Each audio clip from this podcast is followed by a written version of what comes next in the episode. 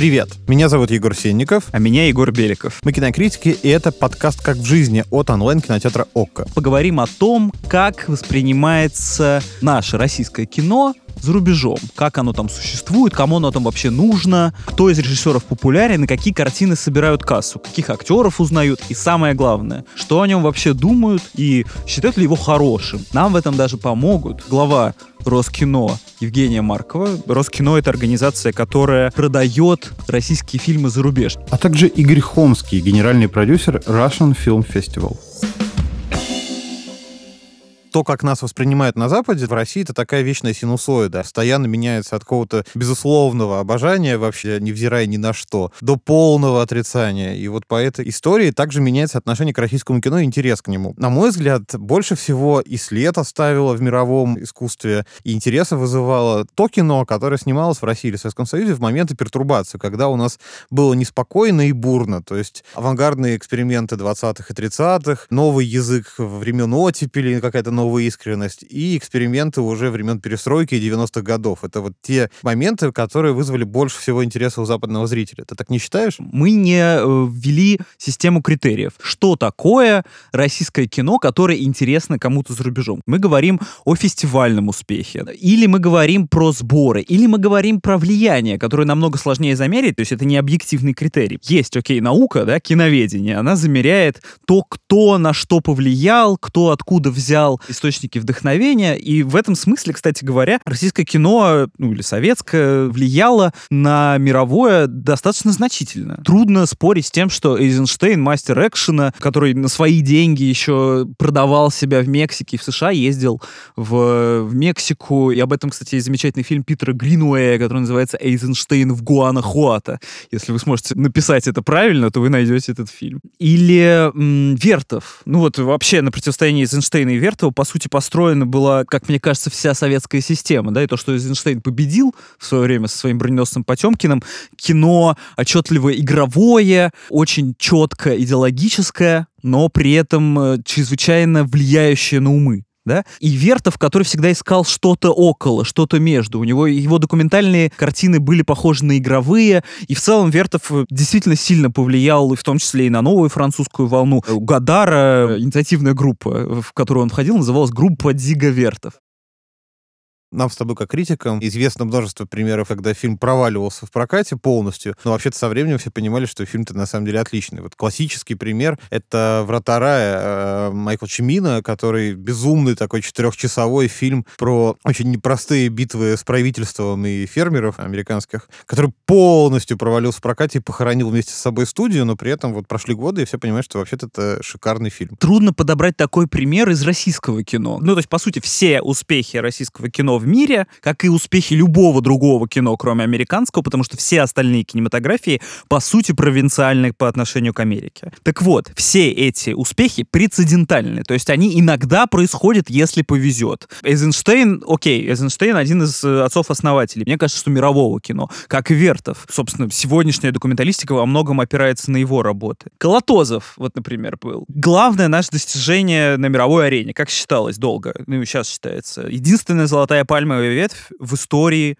советского и российского кино. С тех пор мы все мечтаем об этой золотой пальмовой ветви и в то же время как будто боимся ее, потому что когда Звягинцев вот-вот приближается уже либо к золотой пальмовой ветви, либо к Оскару, как такой главный полпред Тарковского, ну, про Тарковского мы еще скажем, да, Минкульт пытается как-то это поужать, говорит, что это рашка-говняшка, что это русофобия на марше, что-то вот такое происходит. При этом Колотузов, кстати говоря, терпеть не мог американское кино, и он даже одно время был э, типа полпредом советского кино в Голливуде, написал целую книжку, где просто костерил, на чем свет стоит все, из чего состоит Голливуд и голливудская система. То есть он, на самом деле, не рад был вовсе, как мне кажется, этому международному успеху, хотя он, конечно же, построил его биографию, он потом снял этот э, международную копродукцию «Красная палатка», да, про Рауля Амундсена. Э, тоже любопытная картина. Кто еще сильно повлиял на Запад? Наверное, Тарковский точно, нужно его назвать. Ну, Тарковский, да, потому что количество людей, на которых он повлиял, оно безразмерное. Начиная с с там, Ларс фон Триера, который мечтал снимать в начале своей карьеры все как по-тарковски, чтобы все было непонятно, и текла вода, и какие-нибудь ржавые развалины, и все очень странно, до современных российских режиссеров. Я однажды слушал радиоинтервью Гарика Бульдога Харламова И у него, когда спросили, каких режиссеров вы бы хотели сняться, он сказал, жаль, что Тарковский не дожил, а сейчас бы я снял Суларса фон Триера. При этом самый известный советский фильм за рубежом, как ни странно, не Тарковского. Это фильм «Иди и смотри» Елема Климова. Этот фильм постоянно показывают в синематеках по всему миру. Он действительно считается одним из главных военных фильмов в истории человечества. При этом не то чтобы Элем Климов как-то сильно изменил восприятие советского кино за рубежом. Ну, то есть, понятно, что это был последний фильм его, и с тех пор он больше ничего не снимал, но все же. Ну, ты знаешь, мне кажется, тут есть еще такая проблема. Вот понятно, что, например, фильм «Комиссар» Александра Аскольдова тоже хорошо известен за рубежом, его довольно часто показывают, и история времен гражданской войны, к тому же еще с национальной темой, с еврейским вопросом в данном случае, она многим релевантна. Или, например, то, что делал в свое время Кончаловский, когда он уехал на Запад, буквально его покорять, снял «Танго и кэш», казалось бы. В Голливуд все-таки Кончаловский не покорил. Погоди, во-первых, Кончаловский действительно изменил кое-что. Он снял мини-сериал, который называется «Одиссея», и это был прям первый предвестник того бума, который произвела «Игра престолов» годы спустя, да, это первый такой эпос в сериальной форме, ну, по-настоящему крутой, с большими, значит, декорациями, костюмами и так далее. Он известен по миру, его везде зовут, он в пуле генеральском, так называемом, э, Венецианском фестивале, ну, то есть каждый почти его фильм берут в Венецию. Еще есть Никит Михалков, он даже выиграл Оскар. Есть еще, на самом деле, Александр Сакуров, который как бы с, уже с юности завоевал себе право считаться как раз одним из самых главных российских режиссеров, и он по, по сей день им и остается.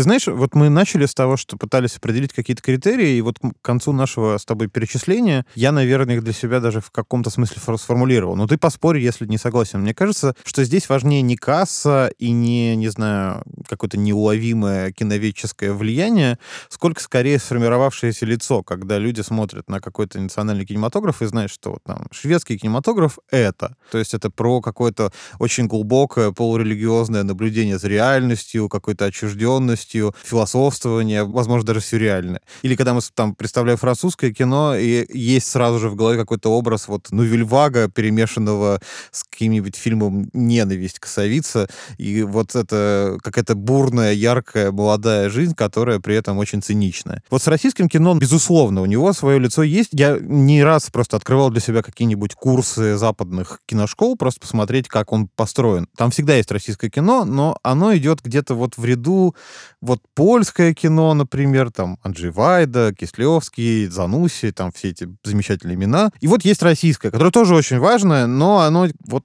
дополнительно к основному. Нас замалчивают, на нас не обращают внимания. Почему крупнейшую страну в мире, мы одна из крупнейших кинематографий в мире в том числе, мы производим огромное количество контента, у нас очень много режиссеров, актеров, продюсеров, студий и так далее. У нас есть куча своих конкурирующих стриминговых сервисов. У нас огромное количество, на самом деле, экранов. И даже Голливуд воспринимает нас как побочный, но все же важный рынок для дистрибуции. Я, на самом деле, люблю российское кино, но оно как-то хорошо со мной коррелирует. Мне поэтому сложно говорить про российское кино кино за рубежом, потому что трудно смотреть изнутри, да, мы можем только каким-то побочным симптомам смотреть, что же происходит там. Вот э, нас нету в какой-то программе киношколы, нам мало дают призов, и вот мы все время ищем какие-то, как будто мы на балу ищем знаки внимания принца. Вот здесь он нам придержал дверь, вот здесь он говорил, проходите, проходите, здесь дует. И вот мы все время какое-то ищем внимание, а непонятно, зачем оно нам, собственно, нужно. Чтобы продавать туда побольше контента своего, в этом мы растем замечательно замечательным образом. Мы одна из мировых столиц, например, э, детской анимации. Ну, давай попробуем определиться с самыми, допустим, кассовыми и важными картинами, которые сделаны были в России и вышли за рубежом. Кажется, что самый кассовый в сумме Сталинград. У него там больше 60 миллионов долларов в прокате, в том числе не только в Америке, но еще и в Китае.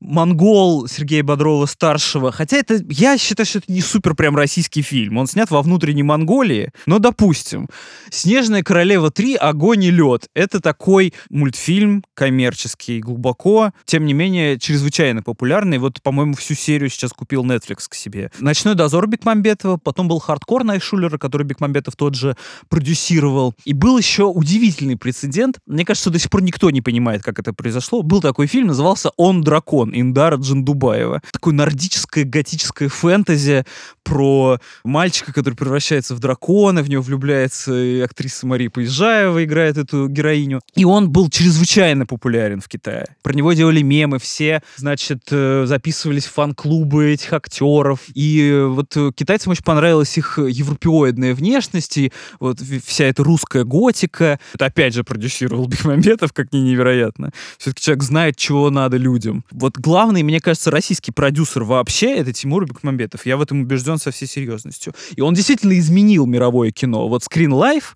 как бы он его не навязывал всем вокруг, все равно это новая штука, которой до него, по сути, не было. Он придумал ей название, он придумал, как это должно выглядеть, и более того, он э, даже на фестивалях умудрился заработать с этим известность. Его профиль выиграл в программе «Панорама Берлинского кинофестиваля». Мне кажется, что про продюсеров мы поговорим чуть попозже. Мне кажется, в том, что мы обсуждаем, есть некоторая проблема. С одной стороны, мы говорим про артхаусные фильмы, которые попадают на международные кинофестивали, и таких примеров, в общем, много. И есть кино скорее коммерческое. Что важнее для как бы, национальной кинематографии и для того, вот, что мы пытаемся определить как влияние российского кино за рубежом что важнее, оказаться, допустим, в конкурсе Кан или, допустим, выпустить такой фильм российский, который соберет, там, не знаю, 100 миллионов долларов за рубежом и не только в Китае, а вообще в других странах. Что, что важнее? Есть режиссеры, которые принципиально не хотят зарабатывать денег. Не знаю, как Лав Диас, который снимает шестичасовые картины, чтобы просто его не показывали в этих э, мультиплексах, где он нафиг никому не нужен будет. С другой стороны, зарабатывать деньги тоже нужно. Мне кажется, что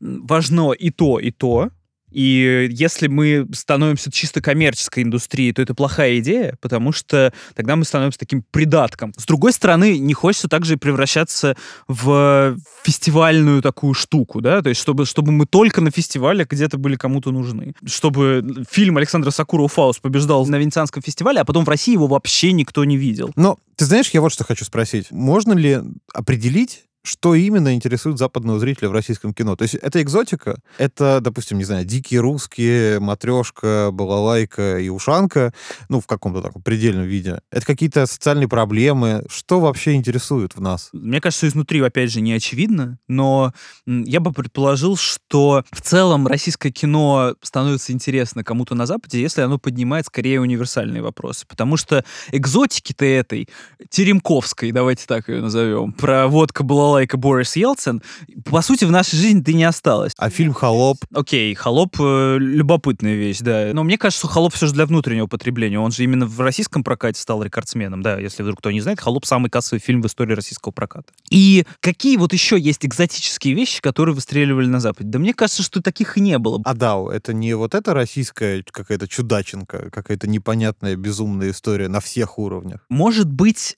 Дау интересен был на Западе не потому, что он про советский физически закрытый институт. Кстати, многие серии Дау можно посмотреть, в том числе и на ОККО. Это первый в истории такой фильм, в котором э, люди играли без сценария три года в гигантской декорации, фактически в ней жили, и при этом проживали как будто бы свои жизни, но в то же время и не свои, а в предложенных обстоятельствах места и времени. Получается, что от нас ждут чего-то особенного, не чего-то конкретного, чтобы мы танцевали с балалайками, а просто чего-то, что на Западе еще еще не видели, потому что там даже в голову не пришло бы такое снимать, потому что у них голливудская система, и там все по накатанной двигается.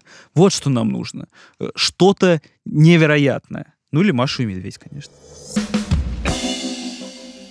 какие же фильмы нужно нам возить на Запад, какие фильмы на Западе любят смотреть, ну или на Востоке, многое мы сбываем в Китае в том числе, мы спросим у Евгении Марковой, главы Роскино. Здравствуйте. Здравствуйте, рада вас сегодня видеть. Что вообще происходит с российским кино за рубежом и насколько оно там интересно? Работать сейчас в сфере продвижения отечественного кино легко и приятно. Действительно, за последние особенно полтора года, и очень ярко мы это видим с приходом пандемии, наш и кинематографический, и сериальный продукт становится все более и более популярным. Зритель имеет все больше возможности голосовать рублем напрямую, уже не через кинотеатр, а напрямую на онлайн-платформе. Тут же мы видим, что российский продукт и российское кино пользуются большим спросом, чем даже, наверное, мы сами от него этого ожидали. Мы когда думали про то, что такое вообще восприятие российского кино за рубежом, столкнулись с дилеммой. Мы не понимаем, как это оценивать. Окей, есть объективный критерий деньги, но очевидно, что с художественной точки зрения он ничего не определяет. Э, это понятно. С другой стороны, фестивальные успехи не конвертируются в деньги и вообще не конвертируются даже в зрительское внимание, по сути. Что стало лучше с российским кино вот за последние годы? Что конкретно? Есть авторское кино, и это один сегмент, э, и одна лига. И есть э, массовый продукт, да, то есть где мы все и все индустрии всего мира равняются на Голливуд. Если говорить о качественных изменениях, то мы видим, что резко выросло количество талантов в этом сегменте. Может быть, оно просто стало более видимым, что говорить о Жене Сангаджиеве, который, например, трансформировался из актера в сценариста, и такие трансформации происходят не только с ним. Конечно же, и в авторском кино стали появляться и более активно продвигаться и российские режиссеры. Мы видим это тоже даже по канскому присутствию, по э, неожиданной победе в Шанхайском фестивале. Стали появляться новые темы, которые э, авторы перестали, может быть, в каком-то смысле бояться затрагивать, стали более откровенными. И, конечно же, новые люди. Касательно коммерческого продукта, тут просто мы за последние 8 лет, наверное, вышли на новый уровень качества. Порой мы отстаем по качеству истории, хотя и с этим, например, в сериальном сегменте дела все лучше и лучше. Буквально даже уже не из года в год, а из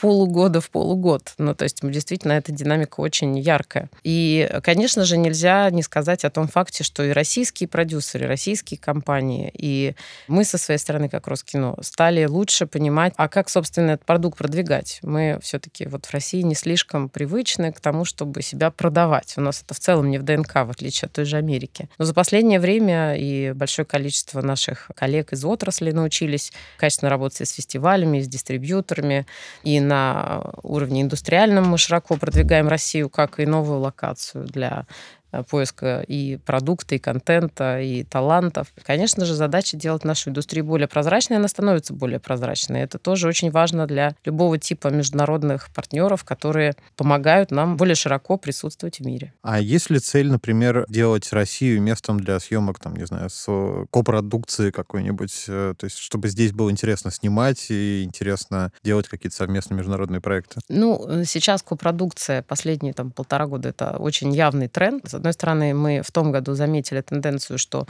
очень большое количество продюсеров были заинтересованы в том, чтобы создавать проекты вместе здесь, копродюсировать в стране. С другой стороны, мы внезапно увидели, вот на, мы делаем ежегодное отраслевое мероприятие Keybar's Event, которое начиналось с того, что и так и стало называться, да, что с площадки, которая привлекает байеров, но на сегодняшний день она на самом деле собирает всю отрасль. Мы там показываем страну как локацию и продюсеров. Увидели, что количество копродукционных проектов, мы ожидали их 20, их стало 90 в том году. И мы поняли, что это тренд в том числе внутренний, помимо того, что мы получаем запрос извне. Как следствие, мы сделали копродукционную более широкую площадку. То есть, да, безусловно, есть интерес к копродюсированию с Россией, есть наработки, есть люди, которые у нас в стране научились это делать. И эту тему мы развиваем, всячески поддерживаем, работаем по этому направлению вместе с Минкультом, который э, делает в том числе конкурс на миноритарную копродукцию по итогу выбранных проектов на Key Buyers Event. Это что значит? Вот вы спросили про то, что было бы неплохо создавать возможности для того, чтобы зарубежные партнеры что-то производили вместе с нами. Миноритарная копродукция — это такой элемент, когда государство выдает деньги на дофинансирование того или иного проекта.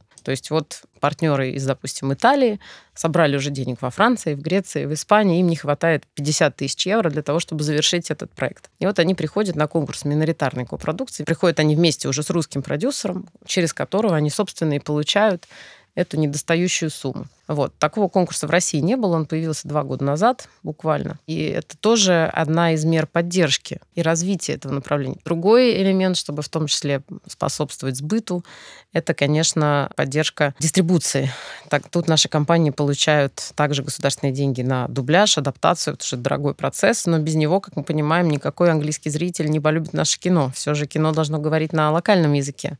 И это действительно важный такой элемент э, продвижения и продаж российского кино, причем как авторского, так и массового. Стоит ли нам вообще становиться Голливудом, и почему нам обязательно нужно оставаться в этой позиции провинциального аутсорсера? Сегодняшний день и, вот, и глобализация, и диджитализация дает возможности нового абсолютно типа то есть она дает тебе выходы и э, на качественно другие рынки в совершенно другом масштабе. Раньше, например, чтобы корейский зритель посмотрел русское кино в Корее, кто-то из российских компаний должен был убедить корейского дистрибьютора рискнуть своими собственными деньгами. И другие страны, как правило, давали такую государственную поддержку локальным дистрибьюторам. Россия не давала никогда. Поэтому русское кино брали не так охотно, как, например, немецкое или французское. И, в общем, мы не могли себя качественно реализовать в прокате именно по этой причине.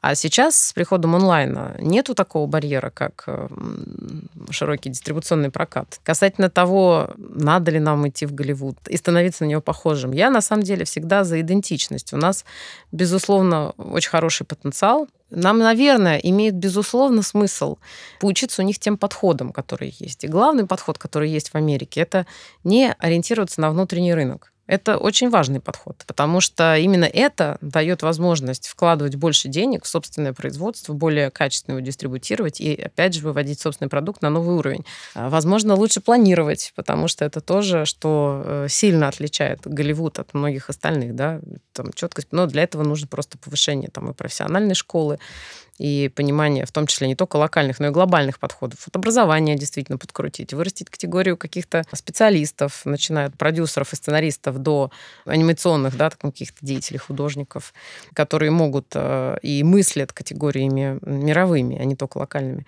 Но при этом не вижу проблемы и держать свою собственную нишу, идентичность. Более того, мне кажется, это даже через шаг станет более привлекательным. А что российское вызывает наибольший интерес? Э, мы видим, что самый разный продукт выбирают международные зрители. Вот был очень русский сериал «Эпидемия», который э, также вошел в топ-10. Вот сейчас у нас буквально вчера э, фильм «Серебряные коньки» тоже вышла в топ-10, и особенно она вышла в топ в Латинской Америке. Слушайте, ну вот «Серебряные коньки», у них вообще нет никакой национальной самоидентичности. Это такой фильм, который могли бы снять, например, в Нидерландах. Но это, тем не менее, очень русская история, понимаете? Все равно она русская, она про русских, она снята в декорациях Питера. Смысл любой актуальной истории, что эта история могла произойти где угодно, с кем угодно.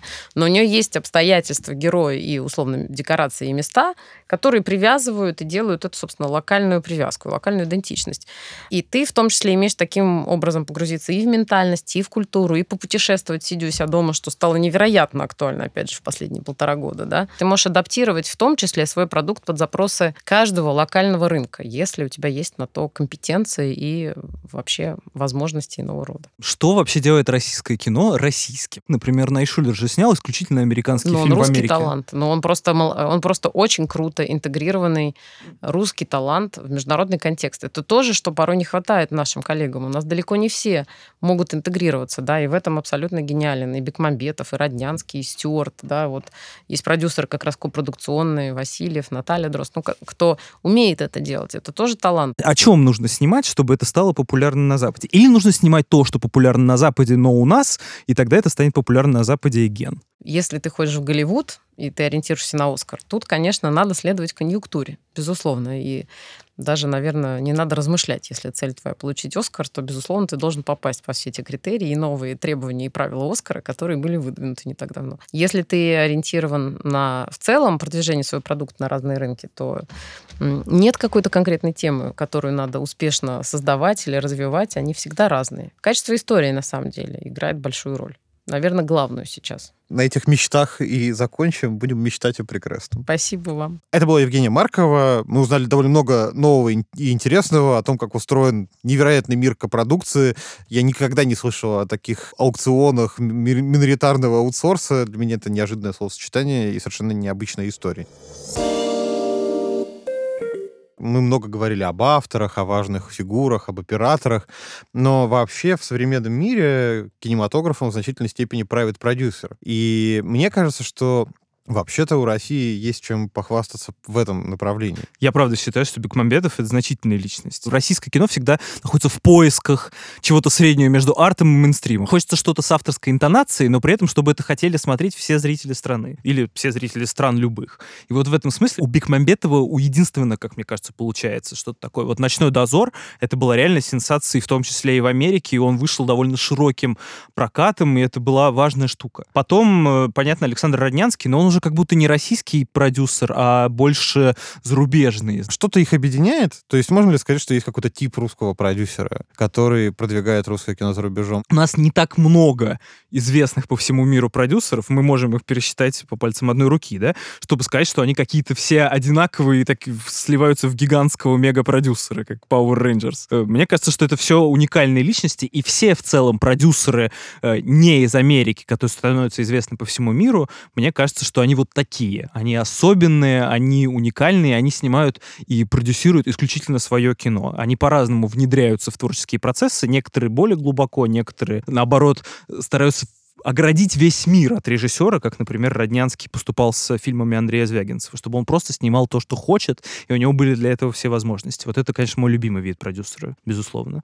Но, в общем, я бы не сказал, что у нас есть какой-то образ э, русского продюсера, который приедет такой в Америку и всех завалит грязными rubbles. Ты знаешь, нам как раз есть у кого спросить об этом, потому что наш гость Игорь Хомский занимается продюсированием фестиваля российского кино, расскажет нам о симпатиях зарубежного зрителя к нашим картинам, а также о том, какие страны уже познакомились с нашим кинематографом? В конце прошлого года мы запустили наш фестиваль, и он прошел в четырех странах – Мексике, Бразилии, Австралии и Испании. В этом году, соответственно, Южная Корея – это наш первый фестиваль в Азии, Казахстан – это наш первый фестиваль на территории бывшего СНГ, и Аргентина, Чили и Уругвай. На самом деле в трех странах проходил первый mm-hmm. фестиваль. Вот мы, мы в первую очередь ориентируемся на ситуацию в конкретной стране, пытаемся найти то время, когда для зрителей там это максимально удобно, чтобы мы не пересекали пересекались с другими проектами. У нас задача продвигать российское кино глобально, да, то есть нас интересуют по большому счету все страны и все рынки, а, но, конечно же, мы в том числе смотрим и на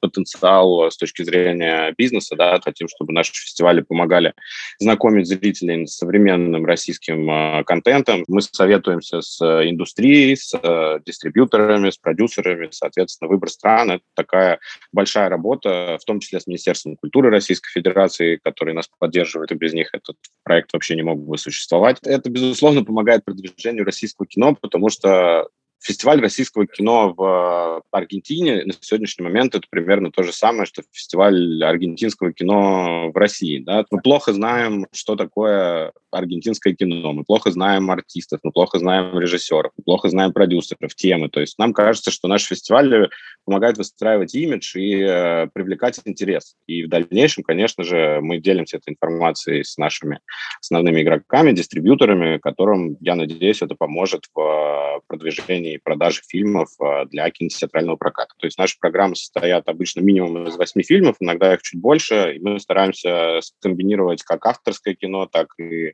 мейнстрим-проекты. Мы понимаем то, что сейчас российский рынок находится а, на этапе роста большого, да, и у нас есть разное кино в разных жанрах.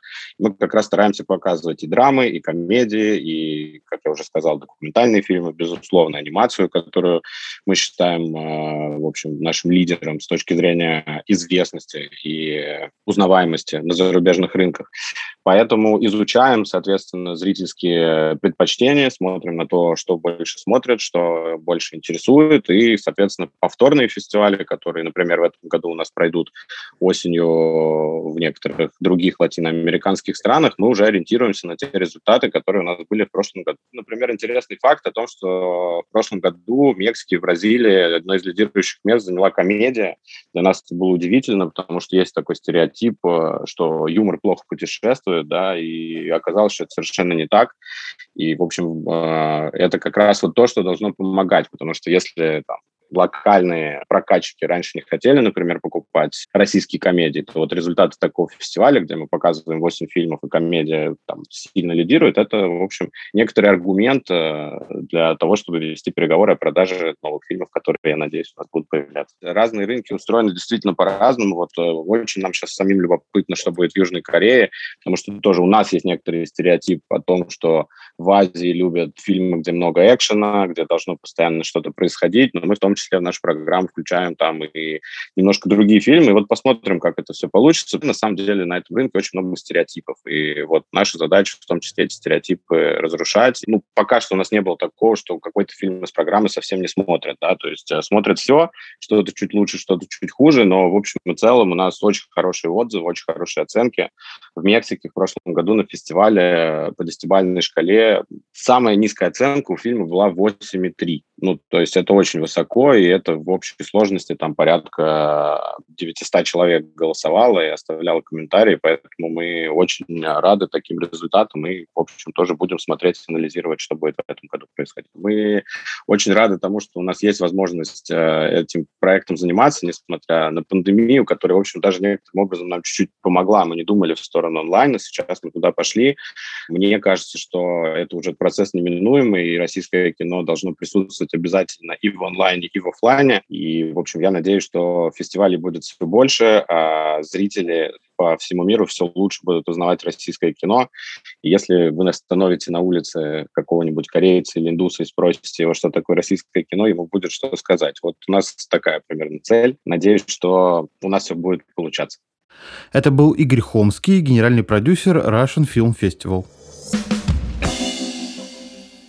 тебя, как человека, который часто ездит на фестивали, а, хочется спросить, а как воспринимают там западные критики, иностранные журналисты российские фильмы, которые оказываются на тех или иных фестивалях? Воспринимают очень по-разному. Я помню, как я сидел, это был мой первый фильм Звягинцева, который я смотрел э, в Каннах, это был фильм «Не любовь». Я помню, я сидел на первом ряду балкона, окруженный исключительно китайцами. Я рыдал, значит, на финале, а китайцы смотрели на меня и не понимали, что вообще происходит. Очевидно, непонятны были реалии того, что что нам показывается в картине. Все-таки она, э, не любовь, очень Russian-based, очень э, про нас, это мы. С другой стороны, бывают фильмы, которые у всех вызывают скандальную реакцию. Вот «Дау» на Берлинале вот год назад, это был фурор. Я помню, как меня поймала на выходе из фильма «Дау» Наташа, какая-то израильская журналистка, и долго спрашивала, почему меня устраивает, что в российском фильме насилуют женщину бутылкой.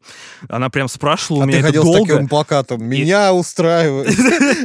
Нет, я просто сказал, что мне очень понравилась картина. Мне кажется, что нету единого фронта восприятия, нету единой матрицы, что вот только к российским относятся как-то иначе. Бывают фильмы, которые универсально понятны и всем классно. Например, «Лето» Кирилла Серебренникова. Я никогда не забуду, как люди, которые сидели в зале на лете, там, значит, песни пели, да, э, в том числе и на русском, и люди, не зная языка, пытались подпевать, настолько их захватила вот эта мюзикловая часть этой картины. Вот это, как мне кажется, универсальное признание. Когда ты даже, несмотря на языковой барьер, все равно тебе хочется включиться в эту картину. Я вот видел такой единственный раз в жизни. Так что я бы не сказал, что нету общего восприятия России. Есть э, восприятие отдельных фильмов, и оно каждый раз разное, безусловно. Но любопытно, что вот это прям э, симптом новых времен, да, чтобы Россия включалась в глобальную повестку, нам нужно пригласить мир к себе в гости, потому что таким образом мы станем частью всего мира. Это очень, с одной стороны, глобализационная мысль, с другой стороны, она как-то про будущее, знаешь, где нет госграниц, где свобода творчества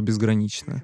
Это был для меня очень интересный сегодняшний с тобой разговор, разговор с нашими гостями, потому что теперь есть ощущение, что мы сформулировали какую-то, по крайней мере, понятные границы. Мы более-менее смогли сегодня договориться о том, что можно считать успехом, по крайней мере, какое-то сочетание прагматизма и художественного авторского высказывания, которое всегда должно быть как-то сбалансировано. Мы поняли, что индустриальные успехи и, допустим, карьерные пути тоже очень важны, потому что они, собственно, питают любое вот это авторское высказывание. Это, кстати, прям, э, я бы сказал, тектонический сдвиг, потому что, например, у российских режиссеров только недавно начали появляться агенты за рубежом. Ну вот натурально, я даже разговаривал с одним из агентов из CIA, это крупнейшая агентская фирма в Америке. И вот он представляет в том числе и Найшулера, и Серебренникова, и даже Звягинцева. Но вроде бы Звягинцев пока не работал нигде, кроме России. Короче, действительно что-то происходит. Наши люди становятся людьми мира. И в этом смысле российское кино становится кино мировым. Один из важнейших выводов, который мы сегодня делаем, что, в общем-то, здесь не надо торговать экзотикой и каким-то, знаешь, каким-то чудаченкой. Там, сапогом на самоваре, бабой на чайнике. Ничем таким не надо торговать. Нужно придумать историю, которая достаточно будет вне контекстной для всех.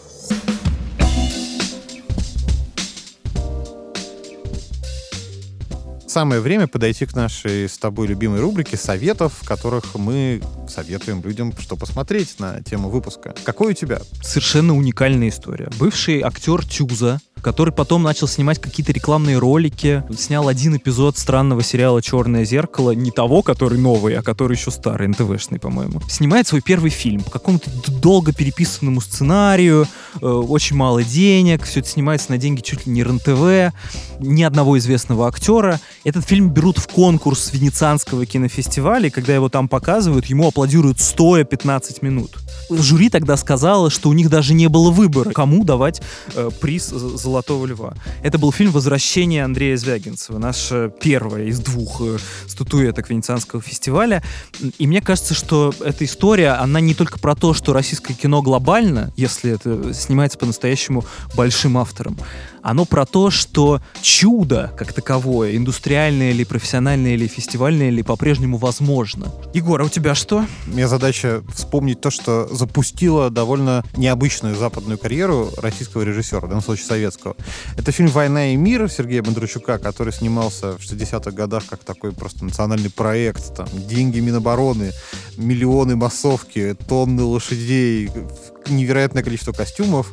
Экранизация самого главного русского романа, которая поразила весь мир. И вообще-то изначально была ответом как раз западной экранизации нашего классического русского романа. И на самом деле в последние годы а, понять его важность стало немножко проще, потому что появилась отличная цифровая реставрация. А кроме того, мне кажется интересным, что именно после этого у Сергея Бондарчука появилась международная карьера. Он снимал, собственно, фильмы вообще не в Советском Союзе, на западном материале, то есть известный фильм «Ватерлоу», который оказался не очень успешным в прокате и, кстати, лишил нас фильма Стэнли Кубрика про Наполеона, потому что продюсеры решили, что раз Бондарчука, получившего Оскара и собравшего много внимания, провалился про Наполеона, значит, тема не пользуется популярностью. Тем не менее, это очень интересный, необычный пример того, как российского режиссера после большого успеха прям вот зовут снимать на Запад и активно в это включаться. В общем, такой пример, его тоже можно посмотреть на ОК. Это был подкаст «Как в жизни» от онлайн-кинотеатра ОК.